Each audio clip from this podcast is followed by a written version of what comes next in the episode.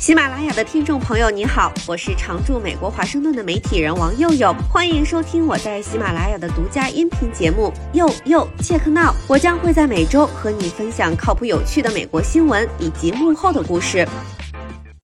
大家好，我是王佑佑。马斯克最近掌管推特之后，又是裁员又是收费，各种骚操作，搞得广告商纷纷撤资，每天都挂在各大头条上，看得眼都有点花了。鉴于这个收购正好发生在美国中期选举周期，推特又是美国老百姓用的最多的社交媒体平台之一，所以今天就着马斯克买推特这场连环反转大戏上，跟大家唠一唠美国政治和社会现在两极化到了啥程度。宇宙第一大网红推特的新老板马斯克在中期选举前夕又语出惊人，向他 1.1 亿粉丝振臂一推，号召思想独立的选民应该投票支持一个共和党国会，因为现在的总统是民主党人，而共享权力可以遏制双方最严重的过激行为。这跟他当老板之前在4月27号的一条推文形成了鲜明对比。马斯克当时说，推特必须在政治上保持中立，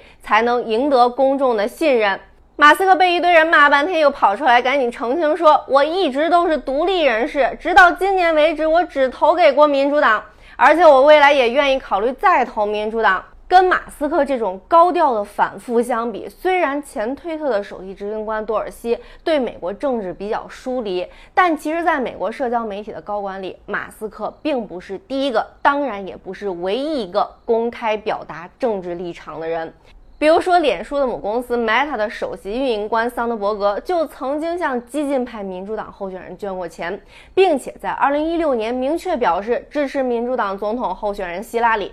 但跟其他高管一样，桑德伯格从来没有号召过他的粉丝要投票给谁，而且他的个人倾向基本还是和工作分隔开来的。Meta 的首席执行官小扎和他的太太也曾经向两个非营利组织捐过款，这两个组织并没有党派倾向，而主要是帮州和地方政府确保选举进程的顺利。倡导言论自由的组织 Free Press 的头冈萨雷斯发了一封声明说，马斯克的言论表明他并没有表现出自己是一个可以被广告商信任的冷静的首席执行官。冷静这个词儿，感觉好像跟马斯克没有半毛钱关系。为什么马斯克作为推特的老板说点什么会有这么大的关注度和争议？当然是因为社交媒体在美国选举中的重要性。一项统计显示，在今年的中期选举里，政客和选民用的最多的社交媒体平台是脸书、推特、TikTok。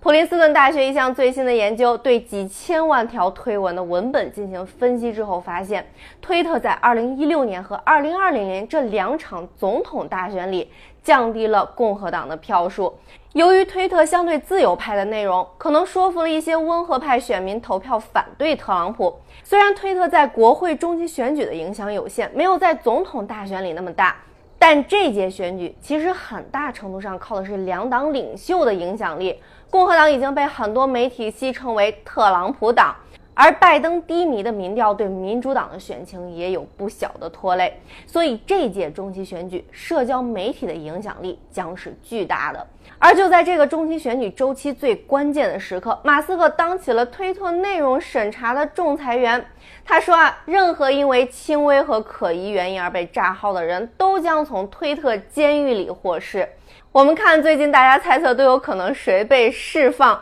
第一位，前美国第一网红特朗普。2020年1月6号国会大厦发生骚乱事件后，时任总统特朗普的号就被炸了。推特当时判定特朗普的帖子以及人们对这些帖子的反应可能会引发暴力。之后特朗普自己搞了个名台叫 Truth Social。